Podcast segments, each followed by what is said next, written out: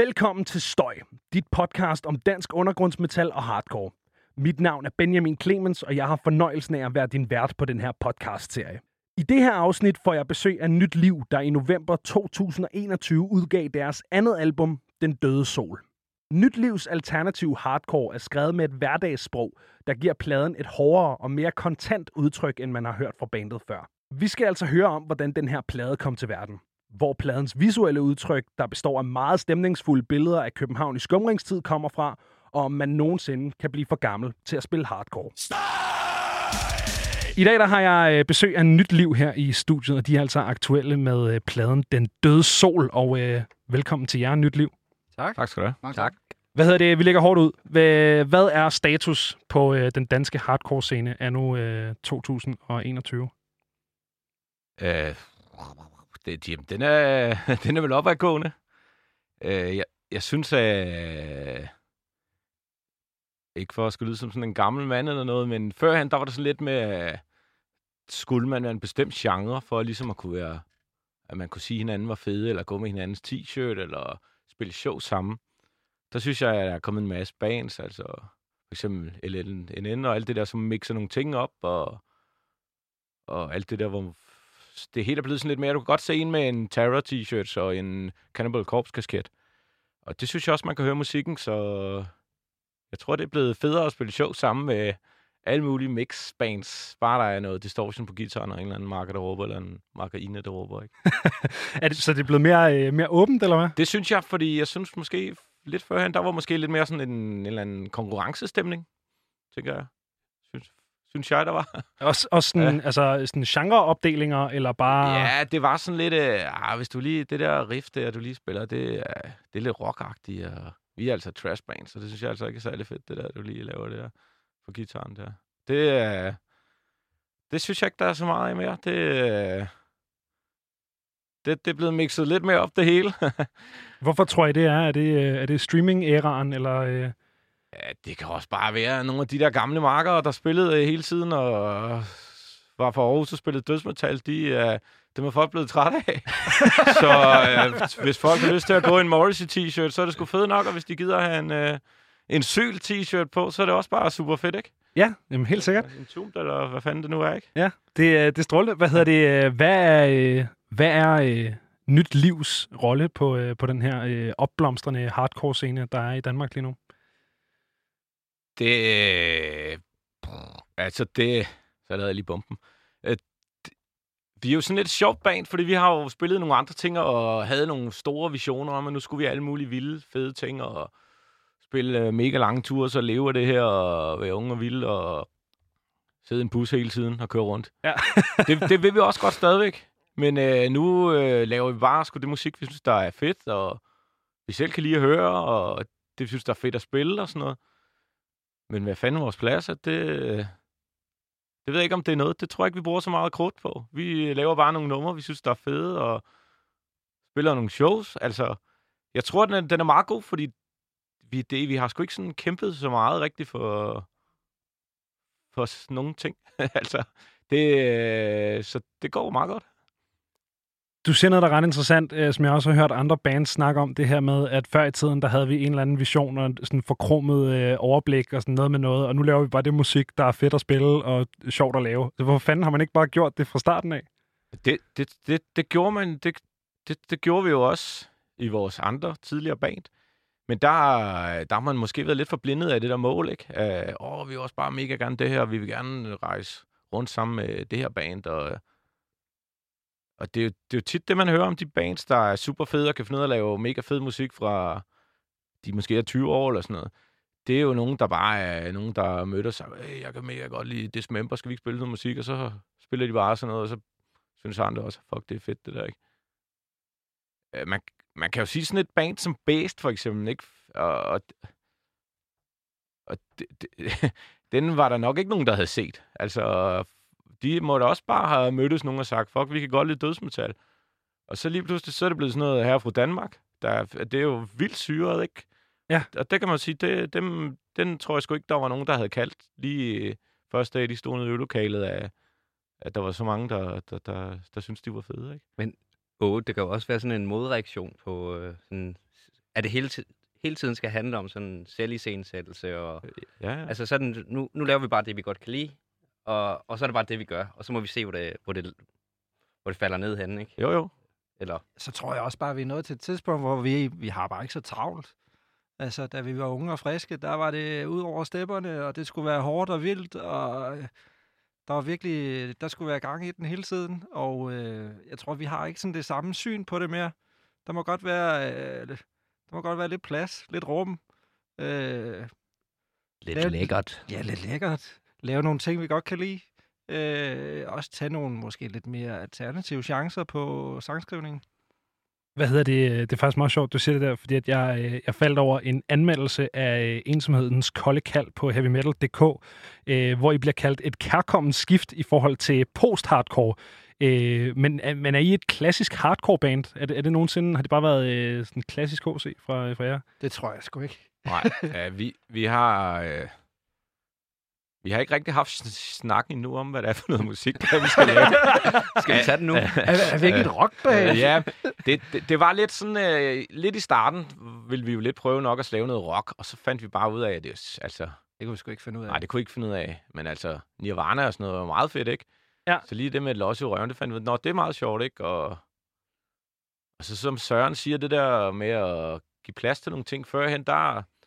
Altså, hvis der ikke skete noget i 30 sekunder, så var man jo ved at falde ned, ikke? Og tænke, hvad fanden, skal der ikke ske en 20 skift derinde? Så det er måske også noget med, at man er blevet lidt mere afslappet omkring det hele, ikke? Altså, så. Jeg synes, det er så fedt at stå og snakke om voldsom musik, som I laver voldsom musik, på trods af, hvad for en genre det nu engang skal kaldes. Og så står jeg og snakker om det som, jamen, jeg tror, vi falder lidt mere til ro, og sådan falder lidt mere plads, og så ser man musikvisioner, så vælter I rundt. Det synes jeg er fedt nok. Hvad hedder det? I er jo også, som også blev nævnt i den her artikel, en erfaren flok, og har Pilgrims og As We Fight i bagagen. Hvad har I taget med her i stiftelsen af Nyt Liv? Nu ved jeg godt, det er et stykke tid siden, I startede som band, men hvad tog I med fra sådan tidligere erfaringer i det her projekt? Ja, så kan jeg snakke om... Jeg har mange fede røvehistorier på velkomstsikten. Der spillede jeg jo guitar i, og det var også mega fedt, og jeg brugte rigtig meget tid på det, og vi kom jo til at spille alle steder. Men det var sådan et eksempel på, at der var 4 marker her, der glemte, hvad fanden det handlede om, ikke? For lige pludselig, så var vi ved at kaste over og glo på hinanden, og den ene var jo mere sur end den anden, ikke? Og det var sådan nogle... Vi spillede nogle steder, hvor man tænkte, hvad fanden, alle andre vil jo give en hel masse for at få lov til det her, ikke? Så det er alt det der negative halløj, det var vi alle sammen nok lidt enige om, det skal kraften være sjovt det her, ikke? Altså, ja, det har nok været sådan det primære, det, vi skal have det fedt. Og vi skal hygge os og alt det der, ikke? Jeg elsker det, det er bare ren passion project. Hvad hedder det... Så mit næste spørgsmål var, om der var noget, I bevidst ikke havde taget med, men det kan jeg så fornemme, det er sådan den primære del af erfaringen, der er kommet med, det er, hvordan man i hvert fald ikke gør det, eller hvad? Ja, det ved jeg. Vi har også taget nogle ting med, som, altså for den gang, som vi godt kan bruge sådan noget. Masse erfaringer og sådan noget, men det er helt klart, at der er også ting, vi bare gerne vil nyde, og tage os god tid til at lave de ting, vi godt kan lide. Men kan man ikke lave de ting, man godt kan lide, og så stadig være 4 guys i en bus, der kører landet tyndt og spiller undergrundsshows? Sagtens. Fedt. Hvad hedder det? Den plan, I ligesom lagde, da I gav jer i kast med det her projekt, har den ændret sig undervejs? Eller har det bare fra starten af været, vi skal bare lave noget, vi selv synes er grineren? Var der en plan? Ja, det tror jeg sgu ikke. Jeg tror ikke rigtigt, der var en plan. Til at starte med var det jo bare at lave en plade, ude at spille nogle koncerter, og så har vi haft det fedt med det, og så er det ene taget det andet, og nu står vi og laver en plade mere, og forhåbentlig skal vi spille endnu flere fede koncerter. Så har vi en idé om, vi også skal til at spille noget i udlandet. Det er sådan den næste ambition her med den her plade, at vi også lige skal kigge ud over grænserne. Det er sådan det næste, vi godt kunne tænke os. Helt sikkert. Hvad hedder det? Og vi skal også snakke om pladen, men først så nu vi er i gang med den her sådan origin story, kan man vist kalde den. Navnet Nyt Liv, hvor kommer det egentlig fra? Jeg tror ikke, altså det er ikke fordi, der er den helt store tanke bag det som bandnavn. Det var det blev i sådan en helt klassisk forstand, at det var det, der sådan, er os, fire personer, tid til noget nyt, og det er sådan set det. Har I prøvet at google det? Ja, det har vi. Og vi har der også, er alt fra bowlingklubber til religiøse forsamlinger og alt mulige andre fede ting. Der er en hel del af sådan nogle, der har været med til en eller anden kristen møde, som gerne vil købe vores plader. Og ja, det er fedt. Dem har I været i kontakt med? Flere, der har vel... Der er også, vi bliver tagget en gang imellem. Ja. Sæson 3 er... Han var i kirken. Fordi... det er jeg virkelig glad for. Fordi jeg googlede det, og det første, der kom frem... Og jeg ved ikke, om det er, fordi jeg har nogle fucked up cookies eller et eller andet mærkeligt. Men det var nemlig en kristen forening. Jeg læser lige deres beskrivelse her. Nyt Liv er en bevægelse, der arbejder på tværs af lutherske missionsforeninger og kirkesamfund. Nyt Liv tager sigte på at være et supplement, men ikke et alternativ til allerede bestående forsamlinger. Grundlaget for Nyt Livs arbejde er Bibelen som Guds ufejlbarlige ord og den evangelisk-lutherske kirkes bekendelse som sand og forpligtende tolkning af Bibelen. Og hardcore. Ja, der er alt for mange ord, vi ikke kan forstå i det der. Ja. Jamen, det der har også en gang, det var lige, at vi havde ikke spillet så lang tid, så fik vi sådan en tak for arrangementet med det dejlige fællessang. Og vi bare sådan, selv tak. Hvad fanden er det, Paul Erik, han skriver til os, ikke? Så begyndte vi jo selv at google os selv, og så dukkede alt det der op. Så I vidste ikke, at der var sådan nogle born-again-kristne, der brugte sådan noget? Nej, men altså, der er også en, så vidt jeg kunne se, en bowlingklub. Der er også en eller anden form for kortklub, der er gang i et eller andet med samme navn. Der er flere, lige der har vi fundet, at vi måske ikke var så originale lige på den del der. Det er sådan ramt ned i et eller andet pensionistforsamlingssegment af navngivning. Der er helt klart noget folkeoplysende forbundet med det navn der. Ja, det vil man jo gerne ramme lidt. Ja. Det vil man jo gerne ramme lidt. Det er en god målgruppe. Ja, jeg synes, I skal sende den her beskrivelse fra nytliv.dk ud som pressemeddelelse, eller sådan en albumbeskrivelse, eller sådan. Ja. Bare brug den. Eller billedet. Vi plejer at være høflige, når de skriver til os. Så plejer vi lige at forklare, at vi er et hardcore-band... På det her link kan du købe vores plade, hvis du er til sådan noget. Har I solgt nogle albums til nogle af de her kirkemennesker? Ikke så vidt, vi ved. Nej. I har ikke svaret på vores henvendelser. Ja. Nej. Vi vil gerne. Ja, meget velkommen. Det kunne være fedt, hvis I var det første sådan ikke contemporary Christian hardcore band, der bare gik super crossover på den der religiøse ting. Det kunne være... Vi er ikke et... Jeg tror, vi er ikke et religiøst band. Er det ikke den pæne måde at sige det på? Ja. Så lader vi den ligge der. Støj! Som sagt, så er I jo aktuelle med en ny skive, og tillykke med den, by the way. Tak. Hvordan har processen bag Den Døde Sol været? Det har været noget anderledes end at lave den forrige, for eksempel på grund af alt det her corona noget. Så det har været totalt afbrudt samleje, ikke? Altså det, det er jo... Vi var det 2-3 måneder, vi var ude af vores... Ude af øveren? Ja, der gik jo kaos i den, fordi altså, vi skulle egentlig have indspillet et år før, og det droppede vi. Vi kunne simpelthen ikke komme i øveren. Rent fysisk, der blev simpelthen sat hængelås på. Nå. Og så gik vi jo egentlig bare og ventede på, at det blev åbnet igen, og de der 14 dage, der var nedlukket, blev til en måned, og blev til 2 og 3 og så videre, og så røg hele tidsplanen, og vi blev nødt til at skyde indspilling af albumet. Og så blev genåbnet og lukket ned igen. Og det endte faktisk med, at vi rykkede ud til et andet øvelokale, hvor der var nogle gode venner i et par andre bands, der hjalp os med at blive genhuset i en periode på vel 4-5 måneder eller sådan noget, hvor vi skrev halvdelen af pladen, tror jeg, det endte med at blive. Ja. Så nåede vi ikke tilbage i øveren, tror jeg, 2 gange, inden vi indspillede. Jo, det var sådan noget. Så det var sådan lige... Men det var faktisk meget friskt. Altså, at komme et nyt sted hen. Det var ret fedt, ja. Det var meget skægt at prøve noget. Ja. Simon havde jo ikke set sine trommer i et halvt år, altså det var jo låne. Det var lidt frost, ja. Okay, hvor stenet. Ja. Så pladen er simpelthen skrevet halvt, i hvert fald i et andet øvelokale, end jeres eget. Ja, men det var meget fedt det der, som Simon også siger, det der, at blev taget lidt ud af sådan, det faste sted, og så var det handlede om. Så skulle vi skrive en ny plade. Der var ikke så meget andet fokus end det, og det var ret fedt og befriende at komme ud i nogle nye rammer, hvor det var det, der var hovedfokus. Hvor lang endte den der albumproces med at blive? Du siger, I skulle have indspillet et år før. Hvornår skulle I have indspillet? Jamen, det var jo i maj. Hvad har det været? 2020? Ja.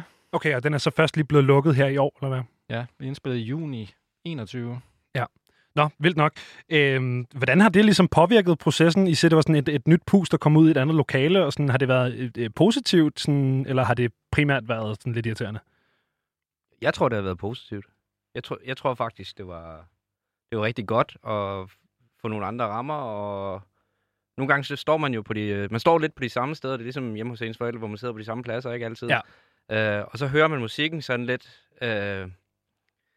man hører den lidt på samme måde, ikke? Og når man så kommer ud i et nyt lokal, så sidder man på nogle andre pladser, eller står på nogle andre pladser, og så kan man ligesom høre måske noget af det, de andre spiller, end man kunne tænke sig, at der var en anden dynamik i nogle af tingene. Så jeg tror det har været rigtig godt, faktisk.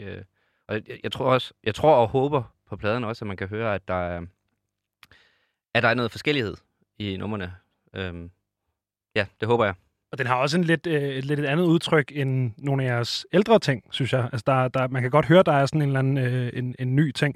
Hvad er det for et univers, I prøver at skabe her på Den Døde Sol?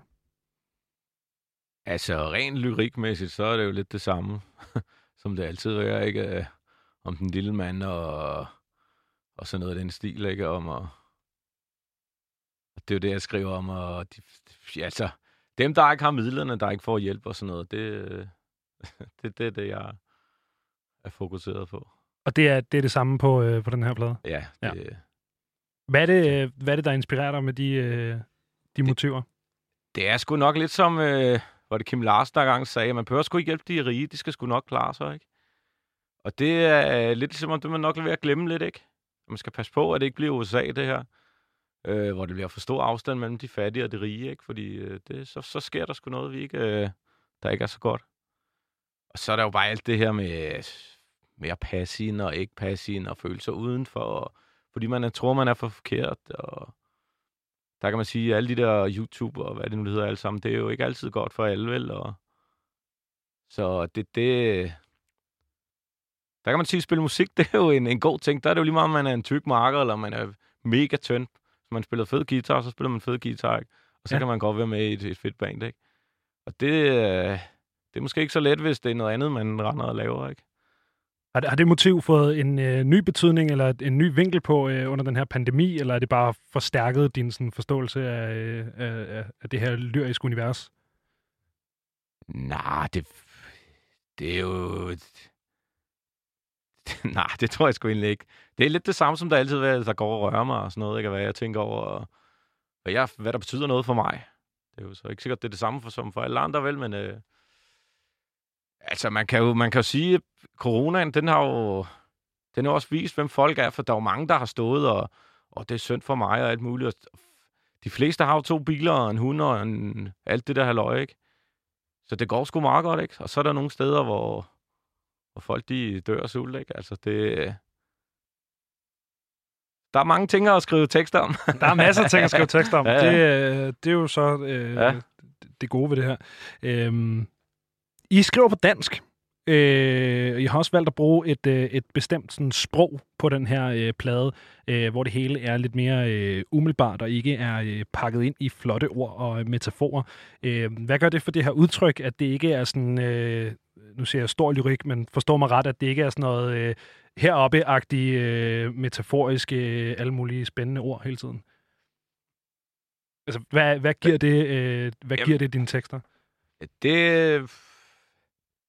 Det bliver jo bare umiddelbart det hele, ikke? Men det er jo også 1, 2, 3, 4, og så spiller vi nogle riff, ikke? Og så råber jeg lidt om, hvad der betyder noget for mig. Og...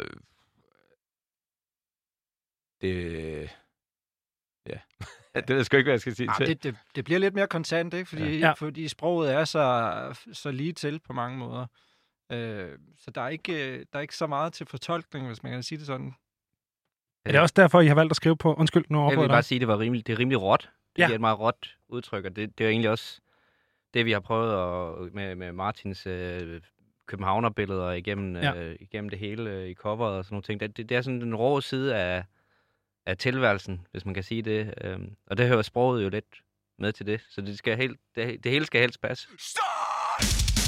Hele den visuelle side af Den Døde Sol er meget præget af de her billeder af København i skumringstid, som er taget af dig, Martin. Hvor kom den idé fra? Er det bare, at I følte, den afspejlede universet? Eller sådan, hvordan vidste du, at de her billeder skulle bruges til det her, da du tog dem? Nej, det kom... jamen, det var bare nogle billeder, jeg går og tager, ikke? Som vi så endte med at skulle bruge til pladen. Hvordan var det, vi kom ind på det? Det ved jeg. Det ved jeg jo. Du kan huske... Martin tager nogle voldsomt fede billeder, og så havde han taget et eller andet, og så jeg det, så tænkte jeg bare, det er jo bare et pladecover, så flot er det. Så skrev jeg sådan lidt til Martin, i sjov, at... det er jo fedt kaldenavn til ham. Martin, det der, det er jo pladecover. Så skrev han bare sådan, ja. Så nej, Martin, det er med fedt. Og så tror jeg lidt, den rullede derfra, og så tror jeg lidt... Ikke Martin var helt klar over, hvad han havde gang i, ikke? For han var sådan lidt... jeg tror ikke, jeg har nok billeder til alle teksterne og bookletten og alt det der løg. Og så begyndte Søren jo at kigge ned og gemme, så var han jo bare, okay, slap af, der er rigeligt her og tage fat i, ikke? Så... Men det er også nogle vanvittigt fede billeder. Er du bare sådan en amatørfotograf, der går rundt og tager lidt billeder for dig selv, eller er det noget, du lever af? Amatør.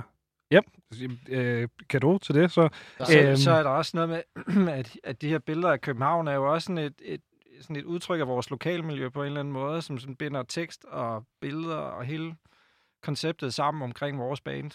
Så det var også det, vi havde i tankerne, da vi sådan gik ind i og begyndte at have Martins billeder med. Det matcher også meget i roden i hardcore, altså DIY. Gør så meget, som vi kan til. Helt sikkert. Hvad hedder det... Hvordan reflekterer de her billeder universet? Fordi der er den her kobling mellem det umiddelbare og de her sådan rå billeder, men er der altså sådan... Jeg ved ikke helt, hvad det er, jeg leder efter fra jer, men... Hvis man skal gøre det sådan lidt den store digteragtige, og man kringer alt det der, og det er kunstneragtige type, så er det jo ikke fordi, at der er jo ikke... det er jo ikke fordi, der ikke er et håb i det her liv. Og teksterne, de er jo meget ikke håbagtige. Ja. Og så er der nogle mega flotte billeder af Martins. Og så er der nogle... Så er der en eller anden marker, der har håndskrevet det der, som ikke er særlig flot håndskrevet. Som så er... hvor teksterne er sat inde oven i hans billeder. Det vil sige, det bliver det der lidt grimme oven i de flotte billeder, ligesom flotte billeder, lige med håb, barsklerik, lige med ikke så meget håb. Ja. Så ligesom der er et eller andet modspil der, ikke? Der er lækkert. Fordi hvis nu vi bare havde taget sort-hvid billeder, eller Martin havde taget sort-hvid billeder af noget, der var smadret, eller døde dyr, eller et eller andet, whatever, så var det jo håbløshed på håbløshed. Og det er jo ikke det, der... Ikke det, der er livet. Nej. Der skal være noget håb på inden, ikke? Men jeg vil sige, også på den musiske side, altså den musikalske side, der prøver vi jo også de her ting af. Altså det, som vi også snakker om, når vi laver numrene, altså det gør ikke noget at lave ting, man synes, der lyder godt. Altså, okay, det lyder fedt det her, det kan vi ikke bruge, det skulle for pænt, eller det... Ja. Det gør vi bare nu, ikke? Fordi det bryder meget godt den stemning, der er, og vi behøver ikke alle sammen spille samtidig for fuld fart, vel? Helst ikke, faktisk. Helst ikke, nej. Det skal være ølpause, ikke? Jo. Jamen, det er meget vigtigt. Så. Hvad hedder det? Hvordan valgte I, hvilke billeder, der skulle repræsentere hvilke nummer? Nu nævner du det her håndskrevet i LP-bookletten. Hvordan valgte I, hvilke billeder, der skulle repræsentere hvilke numre, og på singleudgivelser og på sådan hovedalbumcoveret? Der er vi så privilegeret, at Martin han udvalgte en række billeder, som han synes ville passe rigtig godt ind, og så sendte vi dem til Lasse Hø, der har stået for artwork, og har også gjort det på vores hidtil plader, og gav ham forholdsvis frit slag, og så har han siddet og arrangeret og sat op alt efter, hvordan han synes, det passede til det enkelte nummer. Okay. Og det har vi faktisk kørt med. Og der har han bare et super godt blik for, hvad der passer ind. Helt sikkert. Hvad hedder det? Vi snakkede lige før om sådan sproget og ordlyden på pladen, hvor jeg også nævnte, at de jo skriver på dansk. Det ved man jo også, hvis man har, hørt det. Hvorfor skrive på dansk? Hvad er dine overvejelser? Hvorfor ikke gøre som så mange andre bands og krænge det ud på engelsk? Det er jo noget med, hvis du siger til en eller anden noget på engelsk, så er det jo ikke så stærkt. Altså, nu er vi jo i Danmark, ikke? Fordi der er ikke noget galt i at snakke engelsk eller skrive på engelsk. Det er jo nogen, der er røvfede til. Men det bliver lidt stærkere, når man skriver det på dansk, synes jeg. Det bliver ligesom, om man mener det lidt mere. Og så har jeg hørt vildt mange af sådan noget gammel Wolfsburgade og sådan noget, ikke? Hvor de i starten sang på svensk, og alt det der martyr død og hvad nu det hedder. Og det synes jeg bare, det er fedt det der, at de synger på svensk. Det lyder mega fedt. Så tænkte jeg bare, lad os prøve på dansk. Det var lidt syret i starten, ikke, tænkte man, men... Hvad var det, der var syret ved det? Ja, det var jo sådan, man skulle passe lidt på, det ikke blev sådan lidt Kim Larsen-agtigt, ikke? Men det... Så på et tidspunkt, så når man har lavet nogle numre, så tænker man bare, nå, jeg skriver bare det, og det er jo også helt andet tekstunivers end Kim Larsen, ikke? Og så var der nogen, der var sådan, bliver det ikke sådan noget Red Velvet eller noget? Nej, slap nu bare af det. Nu kører, nu er der ikke noget galt i det, ikke? Og sådan, så kan I ikke spille i udlandet. Jo, fordi vi andre, hvis vi står et eller andet sted, der spiller et fransk band eller et eller andet, så synes man, det er sådan lidt eksotisk, ikke? Ja. Og vi ikke helt kan, og vi køber deres t-shirt, vi aner ikke, hvad fanden der står på den, men det er så meget fedt alligevel, ikke? Altså, og sådan er det. Og der kan man sige, punk og hardcore, de er jo altid lidt... Der har altid været... Selvfølgelig har der været nogle lande, hvor de har gjort det mere fra. Altså Sverige og spansktalende hardcore bands og punkbands har jo altid været der, ikke? Ja. Så det er jo sådan en meget naturlig ting at gøre, ikke? Altså, synes jeg. Hvorfor tror du, der er så mange bands, der vælger at skrive på engelsk? Altså nu det er jo, man gør jo lidt som sin helte, ikke? Og det er jo klart, ikke? Fordi man synes jo, hey, et eller andet band er mega fed, så gør jeg ligesom dem. Og det er der jo ikke noget... Det er jo helt normalt. Det er det, vi også andre gør, når vi hører et eller andet. Hey, jeg vil godt lave sådan et riff der, for det lyder fandme fedt. Men det har da fået et boom her de sidste år her, med danskskrivende band, synes jeg. Så nu er der mange, jeg ved slet ikke, et par håndfulde mindst, der synger på dansk, ikke? Men hvorfor de vælger at synge på dansk, det ved jeg ikke noget om. Det er vel samme grund som mig, at hvis du har lyst til at sige noget lidt mere personligt, eller med lidt mere punchy, så er der et eller andet over at synge det på det sprog, man kommer fra. Det er jo lidt som... alle mulige genrer, ligesom hvis du er indvandrer, du laver rapmusik med, du så har dialekt for alt, hvor du nu er fra. Det er jo bare mega fedt, for det giver noget et eller andet historie om dig, ikke? Eller du bare står og lyder som Dr. Dre, eller whatever, eller et eller andet. Ja, så der er noget sådan... Man har også hørt folk snakke om det her med, sådan engelsk kan være sådan et eller andet, man kan gemme sig bag, hvor det sådan, så behøver det ikke komme lige så tæt på, eller behøver ikke at være lige så... Så hvis man ikke er 100% sådan komfortabel med at sætte sig ned og krænge sin sjæl ud, og så stille sig ind i boksen og skrige det, så kan man gøre det på engelsk, for så bliver det på en eller anden måde en mere generel historie, så det er ikke lige så meget ens egne ting, ikke? Jo, og du skal også have et eller andet engelsk niveau, hvis du sådan skal skrive med altså ikke bare love you og hate you, altså ja. At det ikke bare bliver, eller destroy everything, eller et eller andet, ikke? Det er ellers også en god sang. Ja. Men den er jo skrevet, ikke? Så det er der nogen, der kan, og der er nogen, der gør det pis fedt, ikke? Jeg ved sgu ikke, hvorfor vi gør det. Nej. Jo, nej. Fordi det er jeg meget bedre til at skrive på dansk, end jeg er på engelsk. Det er, og så har alle de der gamle svenske punkbands, de har også betydet rigtig meget for det. Jeg har et spørgsmål, der sådan poppede op i hovedet på mig, fordi I blev med at snakke om det her med at have meget erfaring på banen, og være faldet lidt mere til ro i det, og sådan noget. Og jeg ved, at en af jer også står til at blive farlig om lidt. Hvornår bliver man for gammel til at spille hardcore? 47. Nej, det er vel også bare det, når man har været igennem et band, så er det jo lige meget, om man har prøvet nogle ting, og været rundt og spille og tro en hel masse, og så finder man ud af, at det her var fedt, og det her var ikke fedt. Så er det nok lige meget, om man er 25 eller 57 eller hvad. Men hvor gammel man er, nu, man kan sige, vi er jo generation 1, der er vokset op med at høre hardcore og dødsmetal og grindcore og alt det der. Altså, så siger man, min far hørte ikke grindcore. Nej, det gjorde han ikke, for det var ikke opfundet, dengang han var vores alder. Så selvfølgelig kommer vi til at stå og kigge på nogle bands, der har spillet i, altså, hvad fanden hed Exodus, og hvad fanden de hedder alle sammen, ikke? Og det var der ikke førhen, fordi det var ikke opfundet. Så det, når folk ikke gider mere, der er jo også nogen, der går til fodbold, når de er 50 år. Det er jo ikke, fordi de har en eller anden drømme at spille på landsholdet. Det er bare, fordi de synes, det er mega fedt at spille fodbold. Så selvfølgelig er der nogen, der kommer til at spille hardcore, når de er 50 år, fordi de bare synes, det er mega fedt at spille hardcore. Jeg kan også spørge på en anden måde. Kan man blive for gammel til at spille hardcore? Og jeg fornemmer lidt svaret måske er nej. Det er jo op til den enkelte, ikke? Hvad man, man har da hørt nogle bag, hvor man tænker, nu er I sgu blevet for gamle, ikke? Godt være, det var det, ikke? Ja. Ja. Men, tænker du på nogen specielle? Nej, nu kan jeg ikke lige nævne nogen, vel, men så har man også hørt nogle band, eksempelvis Exodus. De kan kraftedeme godt stadig spille, selvom at de ser kraftedeme gamle ud, ikke? Men de spiller stadig fedt. Det er fedt, at der er nogle af de der bands, der sådan, hvor man nærmest skal sige, at en af de fedeste plader, de har lavet, det er jo en af de sidste 2 inden for de sidste 5 år, ikke? Og de har eksisteret i 30 år eller sådan et eller andet. Måske ikke lige med Exodus, men altså sådan nogle andre. Ja. Men der er jo masser af bands lige nu, der kommer, hvor man alle de der, nu har de spillet 30 år, nu har de spillet 35 år, ikke? Det var der sgu ikke, der var 16 år. Det var jo klart, fordi det hele var jo lidt nyt. I hvert fald nogle af de der lidt hårdere genre, ikke? Altså. Mm. Ja, der var ikke den der sådan...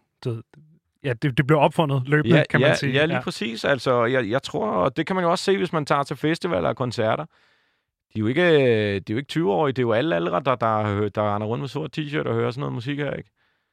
Det er jo bare mega fedt. Men det hjælper jo også lidt, at genrerne så bliver blandet i virkeligheden, ikke? Fordi de der kategorier, som man plejer at sætte tingene ind i, det er lige meget, ikke? Altså, jo, kan du lide det, kan du lide det, kan du ikke lide det, kan du ikke lide det. Og så er det fuldstændig ligegyldigt, hvordan og hvorledes det er så konstrueret, og hvem der spiller det, og hvilket sprog, der bliver sunget på i virkeligheden. Altså, jeg tror, det er meget mere flydende nu, og det er faktisk rigtig fedt. Jeg er meget enig. Altså, det hele er sgu blevet lidt mere afslappet. Altså, ja. Det var lidt anspændt, måske lidt førhen. Jamen, og det er også det her, det har jeg også snakket med flere andre bands om, det der ræs med sådan at skulle kategorisere sig selv, og sådan, hvad spiller vi? Og sådan, men er vi black and crust core, eller er vi, du ved, der er alle mulige, lige pludselig så har man en genrebeskrivelse, der er 2 A4 sider, ikke? Hvor der er det måske meget fint, ligesom bare at sige, vi spiller smadrer, og så... Ja. Men det er jo bare ligesom ledet i supermarkedet, ikke? Altså, du vil gerne have, pålægget ligger et bestemt sted, ikke? Og brødet ligger et andet sted, men... Altså, du kan godt blande lidt imellem, ikke? Altså, du vil gerne vide, hvor du skal gå hen for at høre noget hård musik, men du behøver ikke at kende præcis, hvad det lige er for en slags pålæg af hård musik. Nej, det kan jeg godt forstå. Så vi kan godt have brødafdelingen, vi behøver måske ikke have rugbrødsafdelingen og bollerafdelingen og alt sådan noget. Det giver meget god mening. I har valgt at spille 2 release-shows for Den Døde Sol. Et i København og et i Aarhus. Er der et af showene, I glæder jer mest til, eller glæder jeg bare til at komme ud? Det er dem begge to, ikke? Og så skal vi også spille i Odense, faktisk. Godt nok uden Anti Ritual. Nej, det bliver bare fedt at komme ud igen. Vi har jo slet ikke spillet hele den her nedlukningsperiode, så det for vores vedkommende, så kommer det til at være 2 år uden koncerter, når vi har spillet dem der. Det bliver varmt. Det bliver rigtig varmt. Ja, jeres sidste show, jeg sad lige og googlede, det var i september 2019, hvor jeg spillede med Smertegrænsen 12'ere. Hvad hedder det... Hvorfor har I ikke været ude at spille? Er det fordi I ikke har givet dig at spille siddende? Eller? Ja. Ja. Hvorfor ikke? Det var sgu bare ikke rigtigt os. Det der med at sidde med siddende headbanging og sådan noget, det fungerer ikke rigtigt for... Jeg havde i hvert fald selv svært ved at se os selv i det. Og skulle stå... Så skulle vi i hvert fald gøre noget helt andet med musik og sætte op og gå sådan lidt kunstnerisk, sådan at det måske ledte op til en anden oplevelse. Og det var bare ikke lige der. Vi lige var i den der proces, hvor vi nok mere kiggede på, at vi skulle og havde lyst til at lave en plade. I stedet for at gå ud og lave et eller andet kunstprojekt, som vi skulle ud og spille med i en periode, hvor vi ikke rigtig synes, det gav mening alligevel. Var I selv inde og se hardcore shows eller noget som helst under lockdown? Nej. Nej, faktisk ikke. Nej, heller ikke. Okay. Alle de bands, vi har snakket med, som der har været ude at spille, de er ikke sådan nødvendigvis kommet tilbage med den store, fede, positive feedback. Nej. Og syntes, det var super fedt. Altså, nu jeg arbejder på et par spillesteder, og der er jo nogen, der har klaret den. Altså, der er nogen, der har nailet den. Orm, for eksempel, har lavet en genialitet og lavet noget, der var visuelt sindssygt flot, og deres musik er jo også noget, hvis de vælger den rigtige setliste, der bare står knivskarpt til noget, der godt kan være sådan lidt en, nærmest en teateroplevelse af en eller anden grad, og der fungerer det bare pissegodt. Så der er jo nogen, hvor det nærmest har været en gave for dem, fordi de har formået at stå skarpere i en helt anden måde. Og så er der sådan nogle, hvor man har svært ved at se den musik lige passe ind i den setting. Og der hører vi nok mest til den sidste. Jeg må også sige, nu nævner du Orm, de er jo lidt mere sådan langsomme og dronede. Og stemningsbaseret og sådan noget. Ja, lige præcis. Ja. Og det var altså sindssygt fedt. Og jeg ved, de har virkelig ramt den lige, hvor den skulle være på de der siddende shows, de har været at lave. Helt sikkert. Ja, men altså, forestil dig sidde på en stol til en koncert, der hører Converge eller sådan noget. Ja, det er rimelig syret, altså. Ja. Men jeg er jo faktisk på det hold, hvor at jeg var inde og se en del forskellige shows. Også over i Hardcore. Jeg var inde og se Radaway siddende. Jeg var inde og se Ice siddende. Jeg har set Twitler siddende. Der var faktisk nogle af tingene, der fungerede. Fordi at man på en anden måde kunne som publikum observere og ligesom tage det indtryk, som bandet gav til sig. Men når jeg så har snakket med bands om det her, så er det jo en tovejs kommunikation, der bliver skåret fuldstændig af. Så når man står op på scenen, og jo også ligesom føder på den energi, man får tilbage fra publikum, der er jo intet, hvilket sige, man skal give endnu mere af sig selv for overhovedet at kunne kommunikere de der følelser, som man gerne vil kommunikere under et liveshow. Så det er sådan sjovt tvækket svært, for jeg har faktisk set nogle shows, der fungerede, hvor jeg var overrasket, fordi at, hvis man kigger på sådan en band som for eksempel Radaway, det er jo beatdown hardcore, altså det er slåskampsmusik, når det er bedst. Det burde ikke fungere siddende, men det gjorde det faktisk på en eller anden mærkelig måde. Nå, det er også en hel... Man kan jo også sige, at der var ikke rigtig... Jo, alternativet, det var at levere, ikke? Ja, det er rigtigt. Så det er fin respekt for, at folk har gjort det. Og jeg kan også godt forstå, at folk har taget til koncerterne, fordi folk har jo bare siddet hjemme og glået hver en til lørdag aften og tænkt, hvad fanden er det, jeg skal lave, ikke? Så spiller Radaway, så fint nok, så går jeg ud og sætter mig ned og hører dem. Det skulle da bedre end at se dem på YouTube. Det kan jeg godt forstå, altså. Ja. Det er fair nok. Det er faktisk rigtigt. Så er der jo bare nogle bands, der kan naile det der setup. Og det er jo fedt. I gad bare ikke. Og det er også super fair. Vi ville bare lave en plade. Ja. Jeg tror, det var det handlede om. Så det var, for os, der var det overhovedet ikke et tema at skulle ud og stå på det der, i det der setup. Det kan jeg tror også virkelig godt forstå. Som vi også snakker om før, så ville vi have gjort noget helt andet. Så skulle vi ud og lave noget visuelt og noget introvert på en eller anden måde. Der var sådan en visuel oplevelse på en eller anden måde. Og det var bare ikke lige der, vi lige var i forløbet.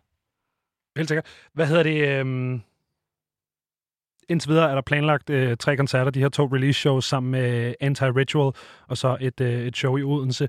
Hvad hedder det? Hvorfor lige Anti Ritual? Var det bare noget sådan... Er det venner af bandet, eller var det release-ting, der faldt sammen? Ikke ting, ikke? Altså, ja. Alle. Det er jo gamle markere, ikke? Og så kan de jo også... De kan jo også kommer også lige med en plade, ikke? Så det passede, som det skulle, ikke? Så er det jo bare godt. Ja, det er jo fint, det er jo altid fedt at tage... Ja, vi udgjorde plade med en uges mellemrum eller sådan noget, ikke? Ja. Det var 14 dage, eller noget af den duer, så det var lige til højrebenet, og samme pladeselskab og det hele, så det var jo bare fornemt. Det er også at lave den kobling der. Ja.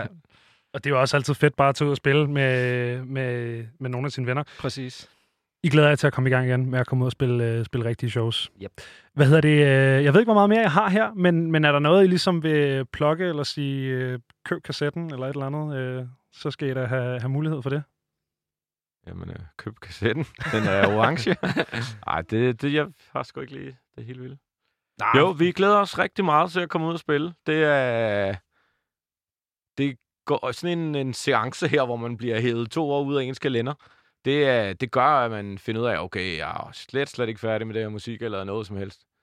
Det er stadig det shit, ikke? Altså, så det glæder vi os mega meget til. Så vi glæder os selvfølgelig også til, at folk tager imod vores plade og siger, at den er dejlig og alt det der, ikke? Men det bliver rigtig fedt at komme ud og spille. Kommer der mere live i 22? Ja. Det er klart. Masser. Fedt. Tak fordi vi måtte komme. Ja, og kan I lige hive Turnstile tilbage til Danmark i 22 på nogle tidspunkt? Ja, det vil vi gerne have hjemme for at høre den der. Ja, det er helt klart. Ja, meget gerne. Fedt. Hvad hedder det? Nyt Liv. Tusind tak, fordi I vil komme forbi og være gæster her. Det har været en fornøjelse at have jer igennem. Selv tak. Tak fordi vi måtte.